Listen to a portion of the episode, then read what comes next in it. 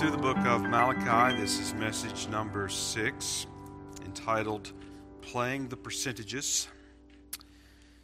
We'll be looking at Malachi chapter 3, verses 6 through 12. For I am the Lord, I change not. Therefore, ye sons of Jacob are not consumed. Even from the days of your fathers, ye are gone away from mine ordinances and have not kept them.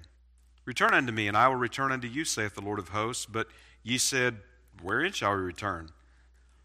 Will a man rob God? Yet ye have robbed me. But ye say, Wherein have we robbed thee? In tithes and offerings. Ye are cursed with a curse, for ye have robbed me, even this whole nation. Bring ye all the tithes into the storehouse, that there may be meat in mine house, and prove me now herewith, saith the Lord of hosts. If I will not open you the windows of heaven, and pour out pour you out a blessing, that there shall not be room enough to receive it. And I will rebuke the devourer for your sakes, and he shall not destroy the fruits of your ground, neither shall your vine cast her fruit before the time in the field, saith the Lord of hosts. And all nations shall call you blessed, for ye shall be a delightsome land, saith the Lord of hosts. Now, we tend to be experts in what we think we deserve. Uh, we tend to be experts in what it is that we believe that we are owed, what is our due. And we tend to be experts in all of the ways in which we have been slighted, uh, we've been wronged, we've been treated in some way that is less generously than we think we deserve. And if we ever confront someone over this, we can oftentimes be shocked to find out they may actually have some complaints against us. They may, they may think of some ways that we have failed to treat them or someone else in a way that they deserve. And though we can recognize and remember every detail of the ways that we've been wronged, we're often tone deaf to any way in which we might have possibly wronged someone else. Well, it's similar to God's message to Israel through the prophet Malachi. Do you see, Israel had a long list of grievances that accused God of being unfaithful, of not keeping his promises or his word. And when God responded to this slate of charges that they had against him, they were shocked time and again to find themselves indicted on several counts.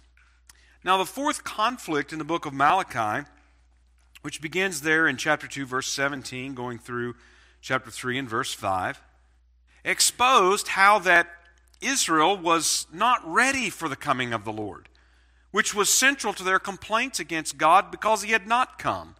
In other words, they had certain expectations for what their future would be like and what it would hold. And they realized they certainly weren't there yet. And so a lot of their complaints against God centered around that fact that these blessings and promises that had been prophesied for generations um, before them had not been realized. But God responds by questioning them if they had considered what the coming of the day of the Lord would mean. In other words, Israel often focused on the promise of divine visitation. And that divine visitation would destroy their enemies and it would vindicate the nation as God's people. And that certainly seemed to characterize the expectation of the time period that we are in here, that's oftentimes referred to as Second Temple Judaism. Malachi reminded Israel that the future day of the Lord was also a great purging and a great cleansing and a great purifying of Israel with fiery judgment. Going so far as to show how the, the wicked among Israel will be cut off in that judgment, and a remnant will be saved to inherit the promises of Abraham, Isaac, and Jacob, just as has been prophesied for many centuries leading up to this time. So the question for Israel was whether they were really ready for the day of the Lord to come. They had all these complaints about all these things they think God should do and that He hadn't done. Are you really ready for God to do those things that you are asking him to do? Well, of course, the only hope for Israel will be in repentance and in embracing their Messiah for forgiveness, for salvation, for righteousness, for eternal life, for the land, for the kingdom. That really is their only hope. Now, the fifth conflict of this book, of which there are six in total, the fifth conflict occurs here in the passage that I read moments ago, chapter 3, verses 6 through 12. God found fault with Israel that they didn't find with themselves. They are accused of robbing God, and they can't seem to be able to account for the charge at all. Now, this conflict does indeed continue from the previous, and there is a consideration of future blessing. So, there is a, a connection here of, of judgment to, to blessing in this and connected with this future day of the Lord. But they complain essentially of not being in kingdom conditions. That's what they're complaining about. But they were not willing to meet the kingdom preconditions. And we'll talk a little bit more about that. So, in this passage, we have two primary parts we're going to look at verses 6 to 9, where we have the charge of Israel robbing God. And in verses 10 to 12, we see the description of Israel returning to him. So let's begin with the first part where Israel was robbing God. And we'll begin here with verse number 6. For I am the Lord, I change not. Therefore, ye sons of Jacob are not consumed. Well, accusing God of wrongdoing accusing God of failing to keep his promises is to accuse him of changing. It's to accuse God of not being God. Even, even if for just a moment, even if just for a temporary space, it's to accuse God to cease being God. And God states plainly at the start of this passage, I change not. God hasn't changed. God will not change. God does not change. He says, I have not changed. So it's as if Israel was questioning, um, saying things like, Has God become unfaithful? Has God changed his mind? Has God chosen another nation? Has God chosen another people to bless? Has God chosen, or, rather, has God's word failed? Has God been unable to do what he has promised? And, and on and on and on with those kind of questions that we could go. And of course, the answer to all such questions is no. No. For God to change would be for God to not be God. I mean, think about what a change would constitute for God. So sometimes we as people change, and we change sometimes negatively, and sometimes we change positively. And of course, the, the whole concept and principle of a positive change and a positive growth is, really what is inherent to Christianity. Uh, sometimes I think those of Spurgeon's era like to refer to it as the great change. They're talking about conversion, regeneration, becoming a new creation in Jesus Christ. All that involves change for us. But for God, there, there is no change. In other words, is God going to learn something that he did not know before? Oh, well, I need to change my mind because I had not considered that. Well, of course, that's impossible for God, if, if indeed God is God, as he has revealed himself to be. So, the answer, of course, to any of those kind of complaints is God unfair? Is God unjust? Is God unloving? Is God unfaithful? Is God's word failed? Is God changed his mind? And on. The answer to all those kind of questions is no. It's not possible because God would have to cease indeed to be who he is. And you notice the um, all capital letters there. For I am the Lord, L O R D, um, all capital letters there. And that lets you know that, that the underlying uh, Hebrew word is that is Yahweh. And that is what God has revealed as his name. We have a lot of titles for God that are revealed throughout the Old Testament and even some of those in, in the New Testament. But um, this, this word is actually somewhat different. God describes it as his name, Yahweh. Um, it's the meaning of the word exactly is a little uncertain, but it does seem to have the idea of self existence. It, it does seem to have the idea, perhaps even of eternity. And you think of how that God um, revealed himself to Moses I am that I am. And you think about Jesus talking to the Pharisees and, and saying, Before Abraham was, I am. And think about all of those tenses and how all of those things um, work out and play out there. That God is eternally who He is. And therefore cannot change. And of course, does not change. It would be a denial of himself. He would, he would be a, a self contradiction to change. So God cannot be different from his word. And he says, therefore, the sons of Jacob, the nation of Israel, is not destroyed, or, or, it, or it does not cease to be. It does not cease to exist. Now, there are many times in Israel's history that it looks um, as if it would be perfectly justified for them to end as a nation and a people. And there certainly are some nations and, and people that, that have been ended throughout history. And it certainly looks justifiable that this people would end in history, but that has not happened. And it will not happen because God is God and because God does not change. So this verse gives us sort of a transition between these, these conflicts. The fact that Israel still exists as a people, though they're, though they're not an independent nation at the time that he's writing to them, is evidence that God doesn't change, that his promises to them will be fulfilled. And it even answers the question of the previous passage. We said, Who's going to stand? Who's going to abide the coming of the Lord? Who's going to stand that day of the Lord? Because it's, it's a coming of fiery judgment. Well, Israel will stand. There will be a, a, remnant of the nation such that all Israel will be saved, as Paul said in Romans chapter number 11. Verse 7 Even from the days of your fathers, ye are gone away from mine ordinances and have not kept them. Return unto me, and I will return unto you, saith the Lord of hosts. But ye said, Wherein shall we return? In some ways, Israel had not changed either. And so it, it's almost like there's something of a, of a parallel here. God says, I'm the Lord, I don't change. You're the, you're the sons of Jacob, you haven't ceased to be.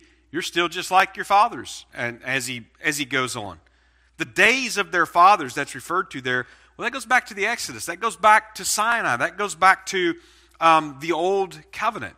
And if we go back to that scene at Sinai, what's going on? Well, the people were committing idolatry worshiping this golden calf and committing all these abominable acts at the very base of the mountain while Moses is up top speaking to God, as, as God has never spoken to any man, we are told, face to face.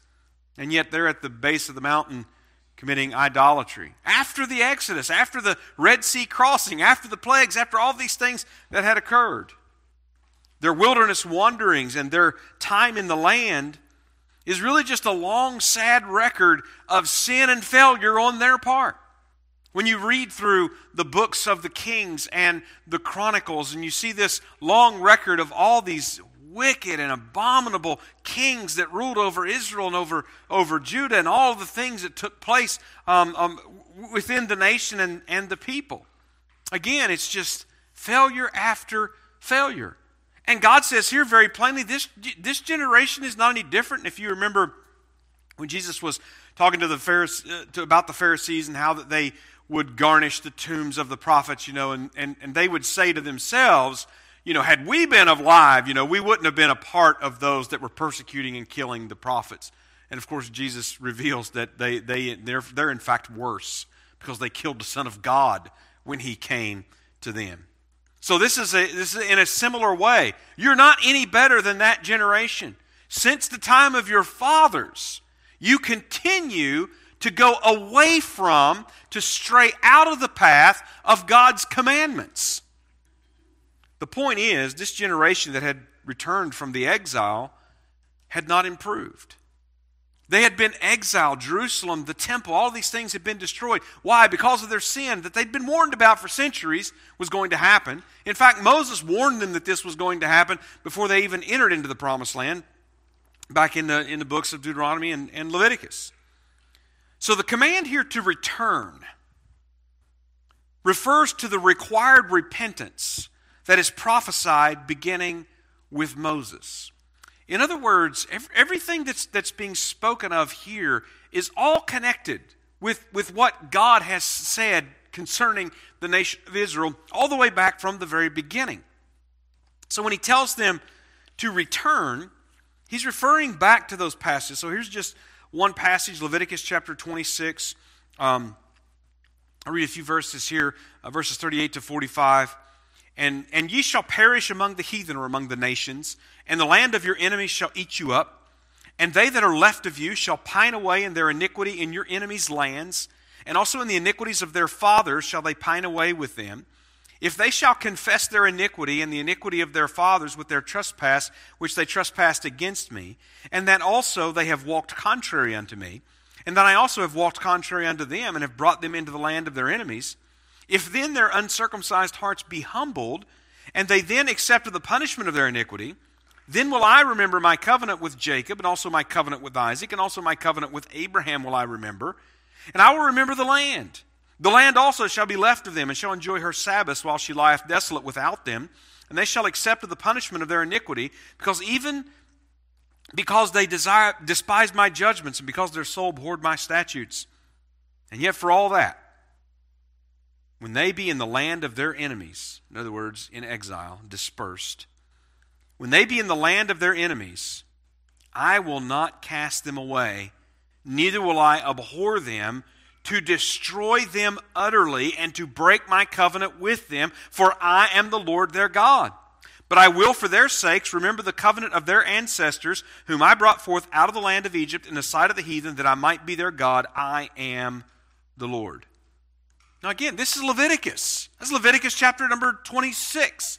This is Moses on the plains of Moab with that second generation of Israel that had come out of Egypt that are about to enter into the promised land.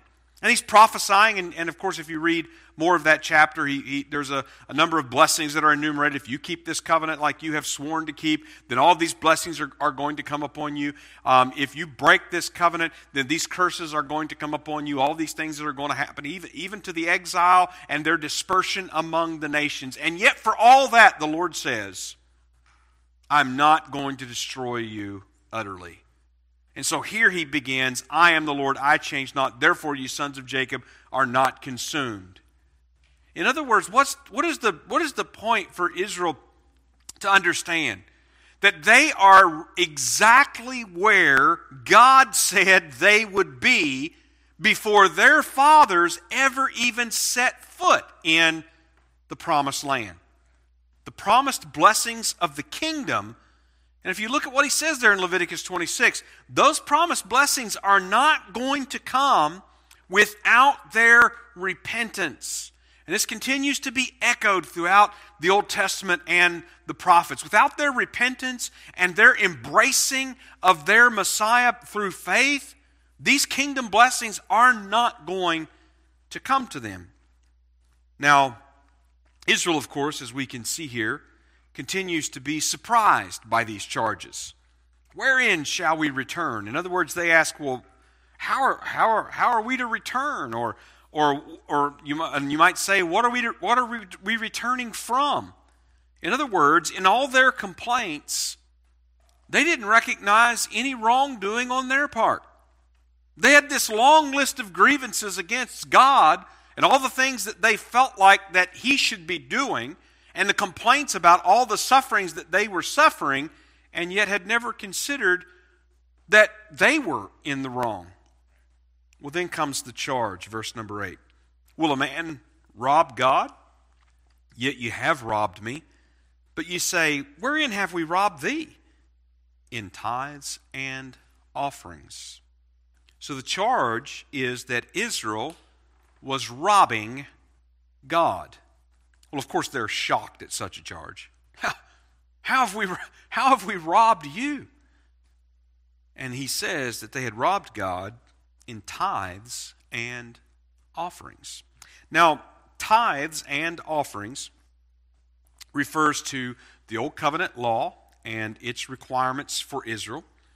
The tithe refers to the tenth part that was set apart unto the land. And if you look at passages like Leviticus chapter 27, verses 30 to 34, you can see a description there of the tithe as the tenth part of the increase of the lands and the herds that was given back to God. So, in other words, the, the, the fruit that was produced, um, the, the wheat that was and grain and, and what have you that was grown. So, what their fields produced, what the trees produced, um, what their vines produced, all that produce of the lands, the increase that was a tenth part was to be given to the Lord of all of their flocks and herds and all of their animals and the increase of those flocks and herds, all that, a tenth part was to be given back to the Lord. So the tithe would, cons- would consist of all of those things. So there'd be field, the produce of the fields, animals, um, drink um, various drinks and things, uh, and money in certain situations uh, could include money as well.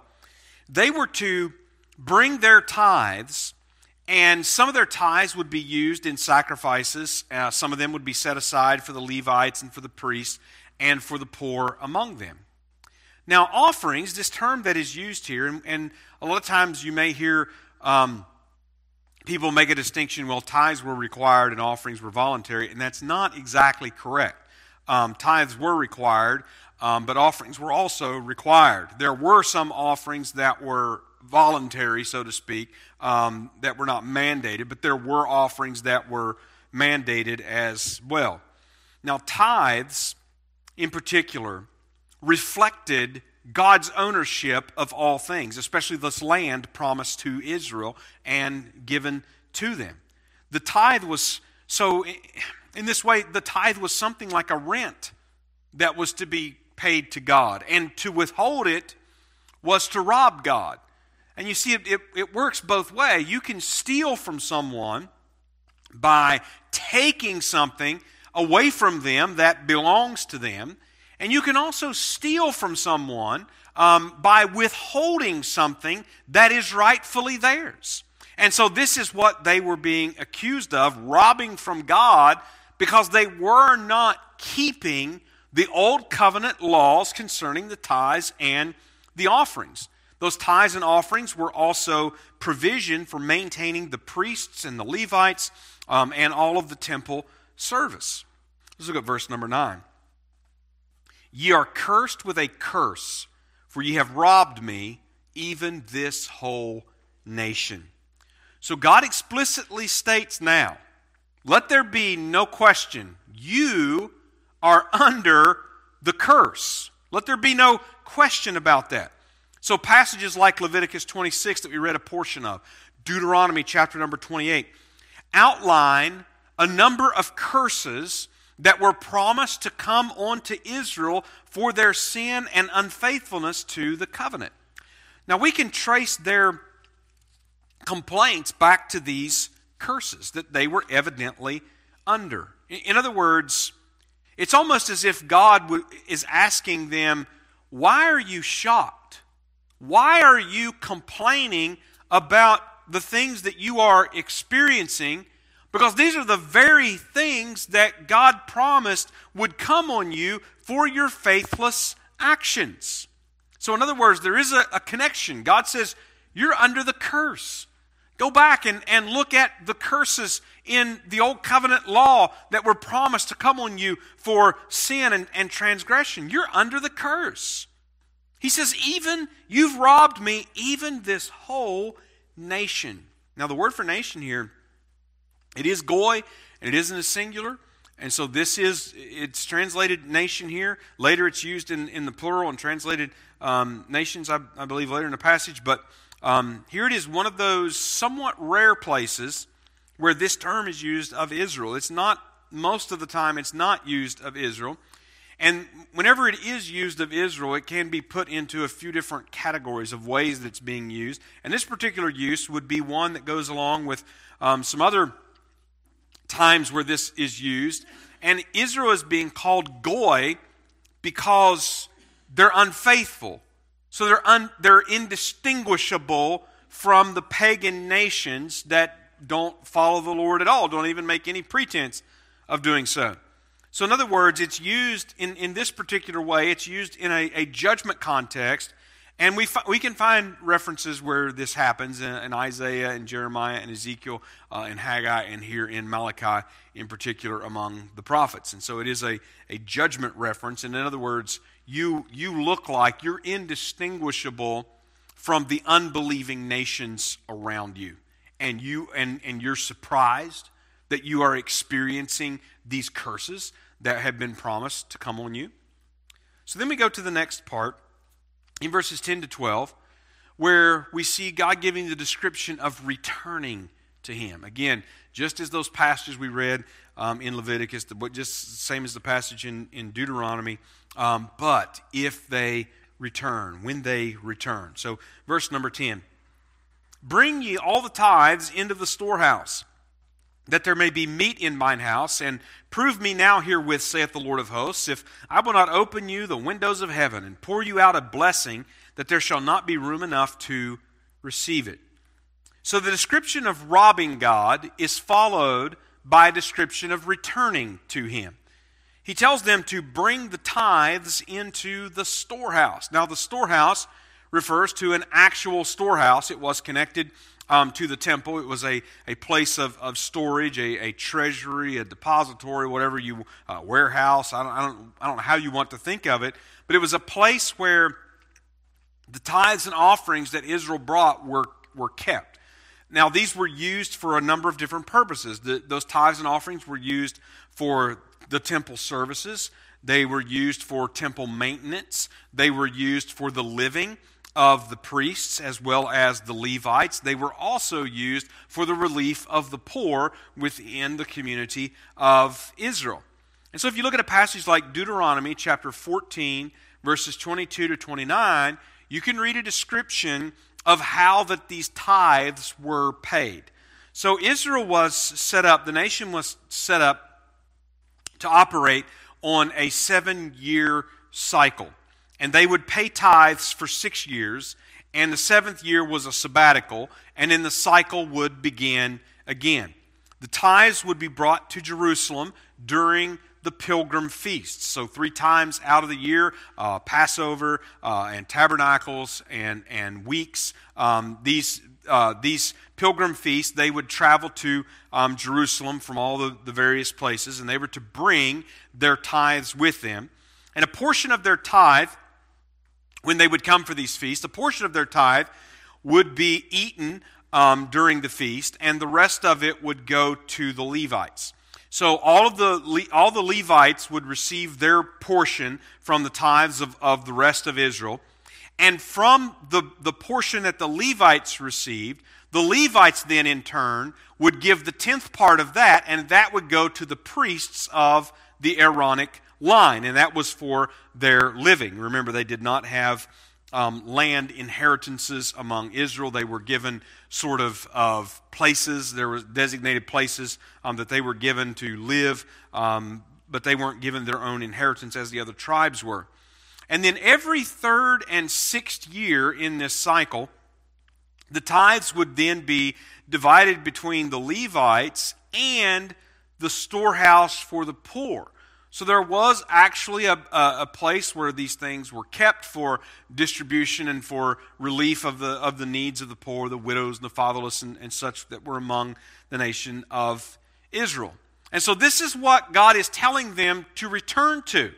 This is what the Old Covenant law requires. And that is obviously what they were failing to do. And it wasn't just them. As you look through the history, you'll see how in, in generations um, uh, in Israel they failed um, to keep this law that God had given them concerning tithes and offerings, as well as many other things as well. And then God challenges them. Here in verse number 10, He says, You, you return to this, and then you test or prove me by returning to this. In other words, if they were completely faithful to the covenant, then the blessings of the covenant would be poured out on them such that the blessings could not be contained.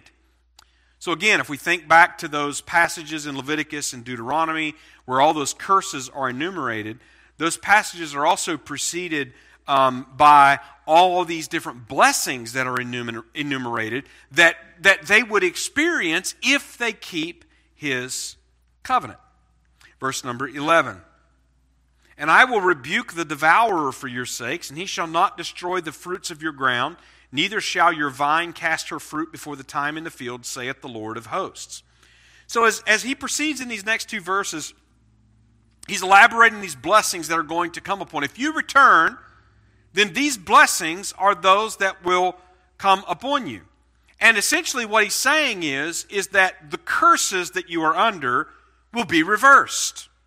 The curses will be reversed and the blessings will be restored. He says, he says, if you don't, you know, if you don't think so, then you just you try me on this. You test me on this. You prove me on this and see if this is not what will happen. Of course, we know they they do fail. They don't they don't test God um, on that because they do fail in their in their faithfulness.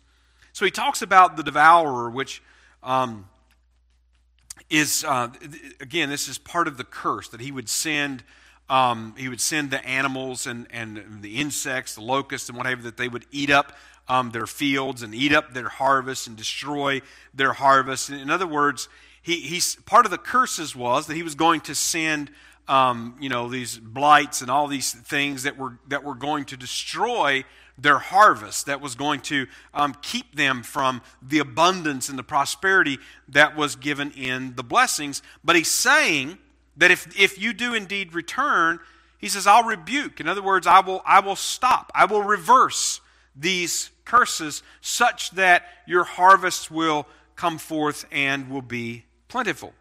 And let me get to verse number 12. And all nations shall call you blessed, for ye shall be a delightsome land, saith the Lord of hosts. Now, here we see Goyim that is used, and it is in the plural, and it's translated nations here in verse 12. And it refers to non Israelite nations, which is most of, of the time the way that this word is used. Uh, when you read in the King James, the word is oftentimes translated heathen, um, but really it is nations. Uh, it is sometimes, like here, translated nations, uh, and that is the, the meaning of the term. Now, what he's saying is, is that in the time of that blessing, if, if you return, in the time of that blessing, the nations will no longer be persecuting them, no longer be oppressing Israel. Remember, um, remember how a part of the curses that you read about is that he would, he would disperse them into all of these enemy nations' lands, and, and they're going to be oppressed and persecuted and, and fought against, and all, all of these sort of things. They're not going to find, they're not going to find rest as they are dispersed um, among the nations of the world. But this time, this, ver- this will be reversed, and the nations, it says, rather will call you blessed. They will recognize Israel and they'll recognize Israel's God and they'll recognize Israel's blessings. Now, these blessings describe the promised kingdom blessings to Israel, which will not ultimately be fulfilled through the old covenant, but in fact through the new covenant. And again, that it brings them it brings them back into um, the, the the old problem. As and when you read the book of Deuteronomy in particular, it even comes out in Leviticus some, but when you read the book of Deuteronomy, the, the problem is identified. So God has made this old this covenant that he calls this old covenant that he made his old covenant at Sinai. He's made this covenant with them and he's given them this law and 613 commandments and all of these things. And Moses is, is telling them before they ever even go into the land, he says, You're not going to keep it. You're not going to keep it. And, and the book of Deuteronomy identifies the problem. The problem is, is not the nations in the land of Canaan that hate Israel, although that, that, that is true. That's not the problem. The problem is their hearts. Their hearts are not right. He calls them uncircumcised. Their hearts are not right. They need new hearts. And there is simply no provision in the old covenant for them to have new hearts. No provision whatsoever. So even when the Lord is saying this, return and you're going to experience these blessings, all these things you're complaining about. Well, no problem. Just keep the covenant just like your father swore that they would. Return. And of course, we know that they don't, and they won't, and they never will. But how will those blessings be realized? Well, those blessings will be realized one day, and in connection with the coming day of the Lord. Those blessings are going to be realized through the new covenant and not through the old. So we do have to read the Bible carefully when we are reading it. We, we want to faithfully apply the Bible. Now, we cannot read this passage as prom- promising us health and wealth and prosperity if we just give God 10% or more of our income. And if you've never heard it preached that way, I, I, certainly have. And I've heard it referred to that way. Particularly, verse number 10 is referred to. What all this other stuff has to do with anything, nobody seems to know. But, but look what God says here. You, you, you bring the tithes in, and I'll pour out blessings on you, and you won't be able to contain it. Well, seems like He said a lot more than just that, and He did. So we have to read the Bible in its context. We have to understand its connections with other parts of the Scripture and what is being spoken about. So these blessings are only going to come to Israel by God's grace through faith. And of course, they'll never be able to keep the Old Covenant law and inherit those blessings. And that is why they must repent and return to the Lord and embrace their Messiah by faith, and God's blessings will come on them through the new covenant to fulfill his covenants with Abraham and David.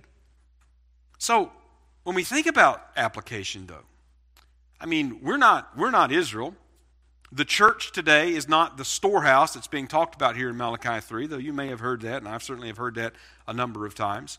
But that's actually what is sometimes referred to as replacement theology or supersessionist theology or fulfillment theology. They've got a, a, bunch of ways that they like to talk about it where they basically are saying that God is, is finished with Israel and, and rather, uh, you know, the, the Gentiles form a new Israel or, or something of, of like that. But that is, that is not um, what the Bible teaches at all. So the, so the church is not the storehouse, and, and we're not being told to tithe our animals and, and such. But what is the, what's the principle here?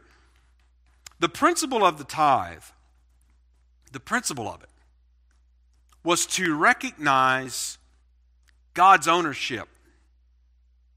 That really everything belongs to Him.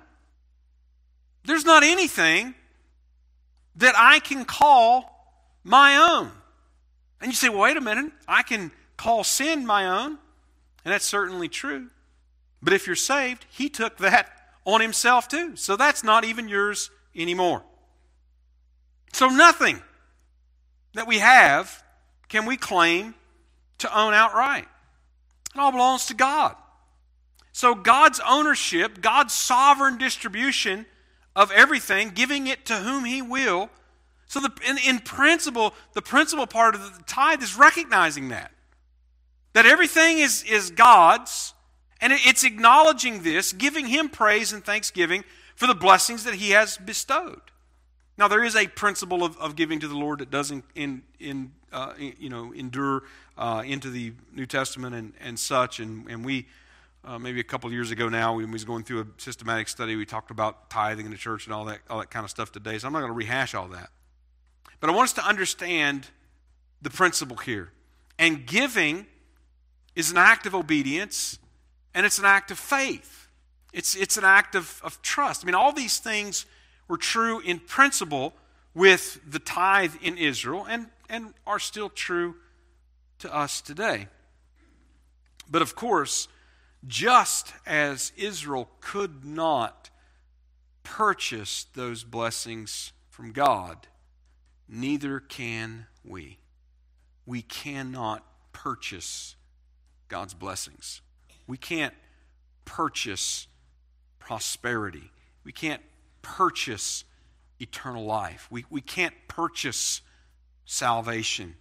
Those things come by grace through faith alone. And then we return to the Lord out of gratitude, out of thanksgiving. And ultimately, this is what Israel is being, recall, is being called to because they need to repent and still do as a nation. You remember the passage in Leviticus 26 you repent of your iniquity and the iniquities of your fathers, and I will remember my covenant with Abraham, Isaac, and Jacob to give you